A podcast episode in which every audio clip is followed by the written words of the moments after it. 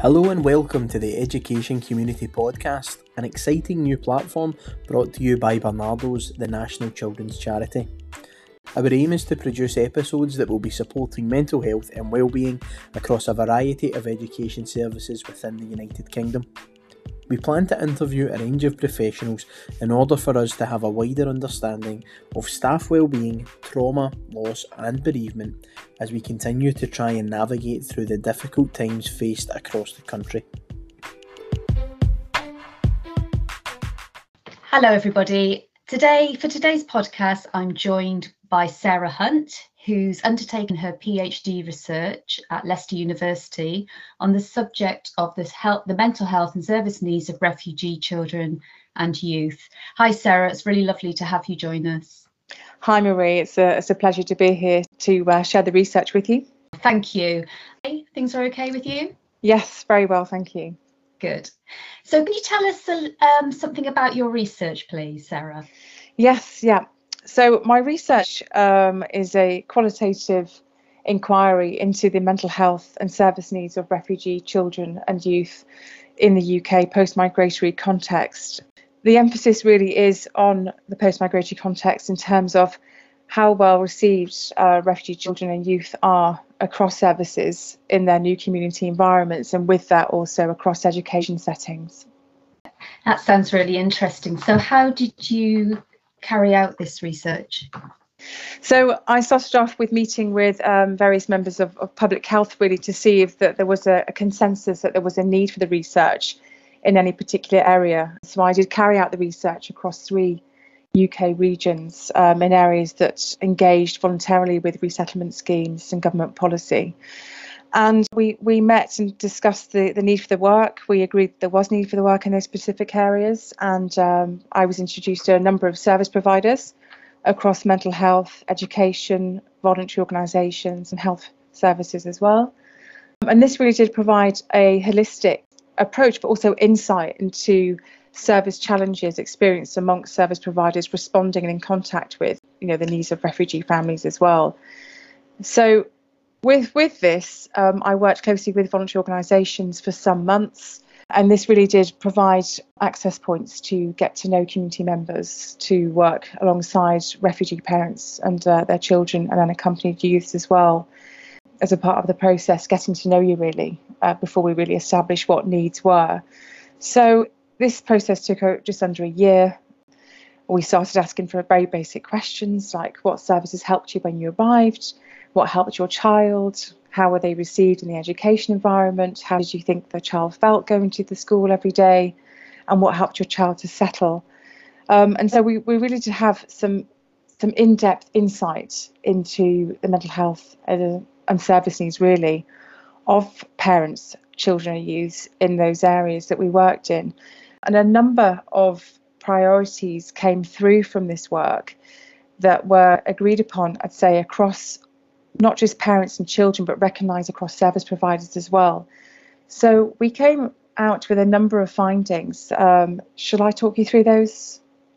Yeah, it'd be really interesting to hear, particularly about the the perspectives of the education staff. Yes. Mm-hmm. So there was a, a, consensus really amongst education staff. So when I when I talk about education staff, I'm referring to teachers, school nurses, deputy heads, head teachers, and uh, education psychologists as well. And the, one of the, the main priorities was the need for refugee trauma informed training um, to really understand the context of the needs around what a refugee child might need in that service environment, but really what were their life experiences up to that point. So they really felt that to, to have more insight and build their knowledge base around migration and trauma because for these groups when we when we consider trauma we're considering war related trauma. So often multiple trauma events unfortunately pre-flight during and uh, that can result in post-traumatic stress disorder um, depression and anxiety. So we consider the context around the life experiences of a refugee child and their parents and then how that potentially translates to their mental health status and the profile of that individual then that you have arrived as a new arrival in your school environment. So, really, to have those things in mind um, and an awareness was thought to be a key step forward for, for educators.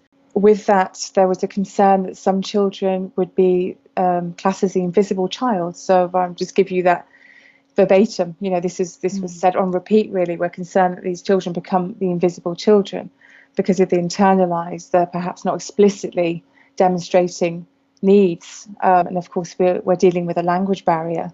So we really need to be mindful that with a language barrier and with these experiences this child may be dealing with at any one point in time, then how can we spot trauma?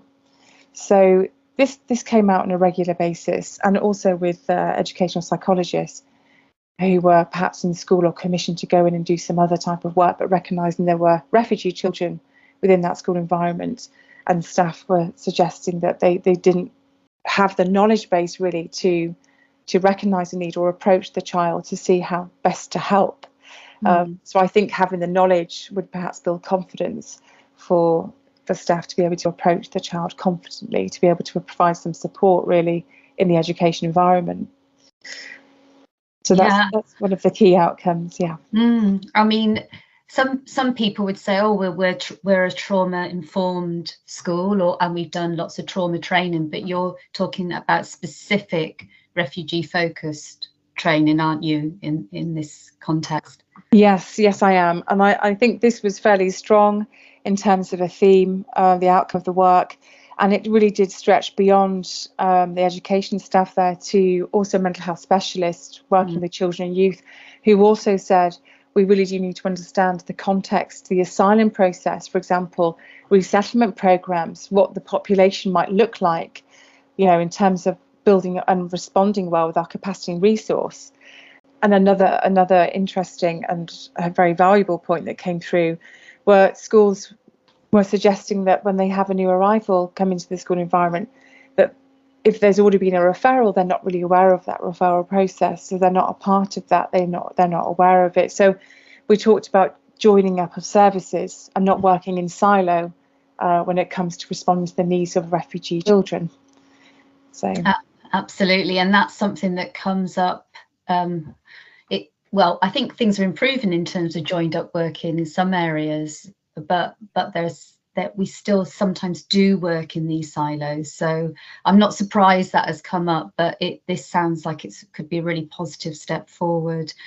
I did work with one school in particular who, and so the school and, and myself and the children we worked together to produce um, some actions for change, and they developed a friendship squad which was really really important to the group um, in terms of having a role. So they the uptake was really high. So they had uh, leadership roles within this friendship squad, which would involve being on the playground, you know, during lunch times or break times, and perhaps keeping an eye out to see if there's anybody that seemed to be on their own, maybe perhaps lonely, not needed to be bring into a group, or somebody that needed help. So they'd take somebody with a need to a teaching, a member of teaching staff, and so really that that supported them also in developing um, confidence, but also they made new friendships throughout this process as well. So they developed new friendships.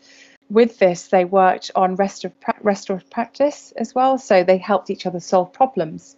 Mm. So this was this was a really nice outcome. So the children talked about these, saying, "I help my friend. I can solve problems. We talk about our problems now." And one of the key outcomes was when they went back to lesson after this, fulfilling this role, for example, during the lunchtime period, that um, they felt motivated to work and they felt happy about that. And one little boy in particular quoted, um, I, I feel happy, much more happier, and I'm excited to do my work. Um, and that was a result of fulfilling his, his lunchtime duty, if you like, as a friendship squad leader. So that that's something that had a really positive outcome. Um, another important one was to increase cultural awareness as well among the children. So, how can we have an inclusive cultural diversity, you know, existence within the school environment? And so, this particular school um, brought cultural themes into assemblies that the children were involved in co-producing, which was uh, something that the children felt needed to happen to to be able to to share their culture amongst their their peer group um, and, and feel comfortable about that as well and feel secure in that.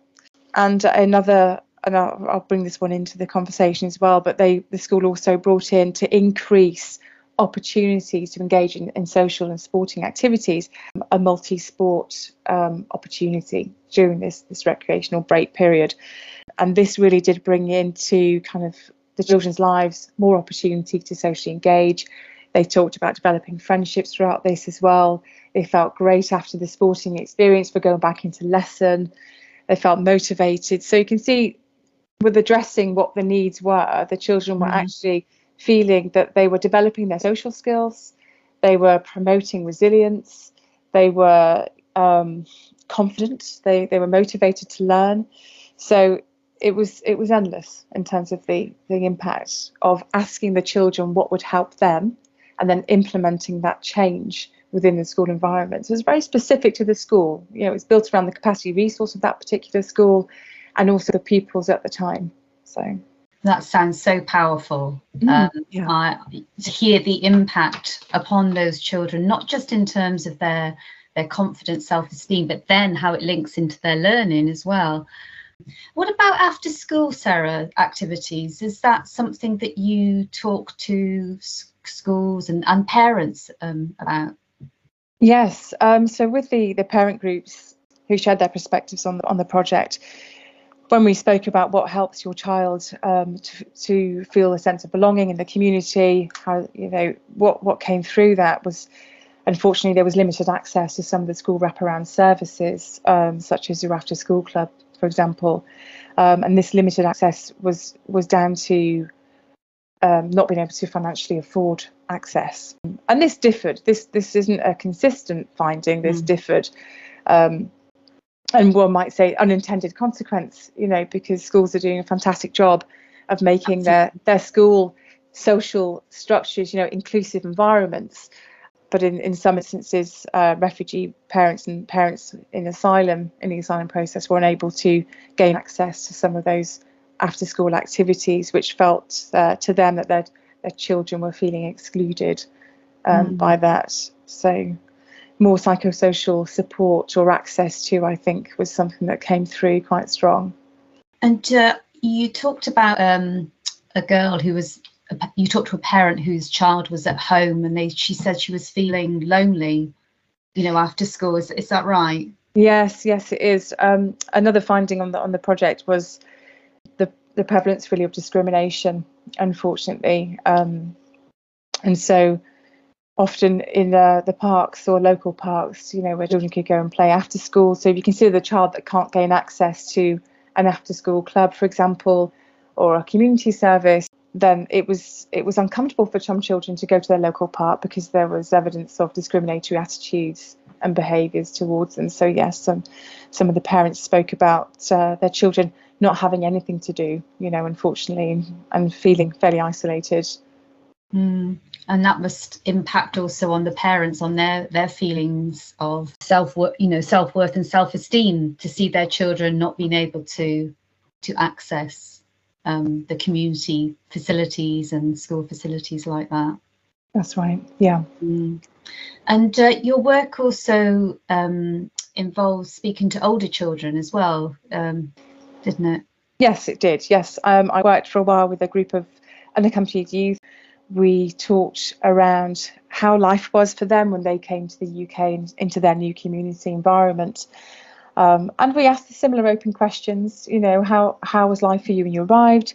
What services were you introduced to? What services helped you? How did you feel at that early stage, you know, that transitional stage of early post migration when everything's completely new, you know, a new landscape, new community, new society. And we need to remember, I think, all the time that we consider the needs of refugee and asylum seeking children and youth is that they're in a completely unfamiliar environment. And so we talked about the transitions across education, so coming to the new environment and starting education here, going to the community college or to the school environment. And there were some really interesting outcomes. So, what the group did is they spoke about what was, for example, challenging in the education environment and how that could be made better for a new arrival, for somebody else coming in in their shoes in time to come. So the group co produced a needs led integration strategy mm. and they called that the Community Champion. And it was a really nice outcome. And the Community Champion role is for, for them it's very very important the community champion would be a native speaker to bridge the language gap. Mm. somebody who themselves had been through the um, migration situation really um, and also integration in that particular community environment. So they themselves had navigated this community and gone through the same stages as they had been. To give them some insight into education what to expect. So you know we consider the school environment to be the social structural organisation what are the social norms within the uk education system? So at least they're equipped to you know to go into the education environment with some level of understanding which will reduce these stresses and reduce the anxiety of the unknowns. And also the same with the community. So what services are available to you in the community to really start to socially integrate? So we think these vulnerable groups have lost all support structures when it comes to social support structures and resources and so to establish that once more you need to be introducing people to what's available in the new community environment to start to rebuild these social support structures, to develop peer group relationships and friendships. So we spoke about introducing to the community environment services and also seeking help, really important one. Mm. So talking about problems was something that the youth members on the group in the group, sorry, were not used to doing. And they said, you know, in my home country, I didn't talk about problems. I didn't talk whether I was happy. I didn't talk about if I was sad. But here you have to talk about everything. so, so you're kind of saying, you know, um, but what was recognised was it's it's actually incredibly useful to to understand that you can talk about how you're feeling and yeah. that there is somebody available for you to do that with when you are ready. And so the group really felt it may it may bring support in earlier if somebody else coming in as a new arrival knew that they could actually engage with talking to somebody about how they felt when they were ready. And so to bring down that that barrier there, that help seeking barrier was really, really important to the group to share that with a new a new arrival coming in. So just to go back to the, the classroom environment for a moment, because I know mm. that's a, a, key point for today's discussion is what is it like for a refugee child in the classroom? Um, so we've talked about staff being able to identify and spot trauma, to have a, a more in-depth and broader understanding of migration and uh, and those experiences involved in migration. But for the for the children going into the education, the classroom environment, what's really important are these social norms. So the children spoke about not being able to put their hand up, not understanding that how to communicate with a teacher, and that that was okay to do so. So how do I communicate with my teacher? What is my role in this classroom environment? And so, if you consider the classroom environment, some very basic needs need to be considered there. You know, mm-hmm. how I can come and go in my classroom environment. And so, this was all part and parcel really of an introduction to the UK education system was what can I expect? What's expected of me? You know, and if at all possible, could there be a buddy system within the school? So some schools I worked with did have this, um, with a high population of, of refugee children. Um, they were able to assign a buddy, so somebody who'd been in that position before, to introduce them to the school environment, and also for those with limited language, it would be an interpreter or interpretation service. Resources such as this differ, of course, from school to school and depending on their population and, and, and budget require, you know, everything else. So it is dependent on each school. Um, but certainly what works well is a buddy system upon arrival. And for this particular group, as a part of an integration strategy, is an induction into UK education. Yeah, because I think you know, if, if we were to put ourselves in the shoes of these young people, to not have your family, to not have any of those, like you said, I mean, that's what we're talking about, isn't it, Sarah? We're talking about yes. not having family members with you. Yes. Many of these young people, uh, or or any other social sort of structures. You know, what, do they know where to go for that for help? Uh, well, one of, one of the uh, the outcomes of the project, actually, across all services, including education, was a need to get to know our service partners better. There was a, a, a lot of silo working, um, and what came through there was, you know, how do we access support? So there are routes through, so there are referral routes, but they are not widely understood.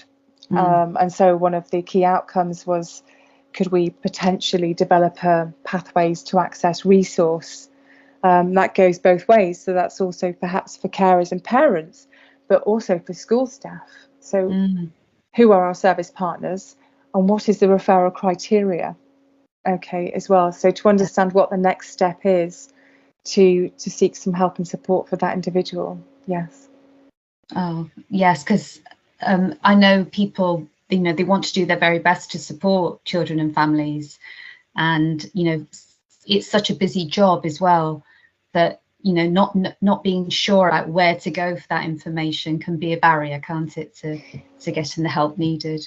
Yes it can. Yeah. And so where where do you go next then sarah with your what happens next with your research? Well we are taking a number of the outcomes forward. And when i say we are working with a, a large um, group of service providers and public health um, across two regions of the uk and between us we are taking outcomes such as this. So how can we open access? How can we develop knowledge around um, migration? So contextual knowledge around migration and refugee trauma. And how can we best implement these outcomes really across services and including education. So we are looking to work together as a team to co-produce an action plan for change. Um, that's the next stage of the research programme that starts in November um, and will run through till next April. So what we'll do is we will come together to work on outcomes that are doable. So mm-hmm. considering cost, capacity, resource, it could be a small change, it could be networking service partner on outcomes that are doable. So, mm-hmm. considering cost, capacity, resource, it could be a small change, it could be networking service partners or introducing a new model of training um, with a, potentially a trauma informed training that already exists. But how can we add on this contextual knowledge? So, there are different ways of considering developments and moving things forward. But certainly, we'll be looking to consider in each of these areas. So, what their service system is, so their capacity and resource currently, and how we can embed some of these outcomes to create change for service providers and parents, children, and youth in these areas. And then we'll be monitoring the outcomes of that. That sounds fascinating. Um, I I know that I won't be alone in in wanting to hear what happens next. Is there any way that you could come back? Yes, and yes, I'd be delighted. Yes, oh. I'd be delighted to come back and, and share with you how what worked and what didn't, and perhaps that then will will provide some some broad knowledge for other schools or education services to implement. So yes, be a pleasure. Oh, thank you very much, Sarah, for your input today. It's been really interesting talking to you and look forward to our next podcast together. Thanks, Thank Marie. you. Thank you.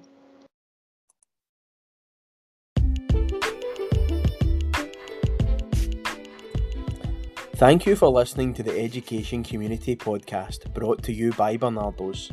We hope to see you again soon.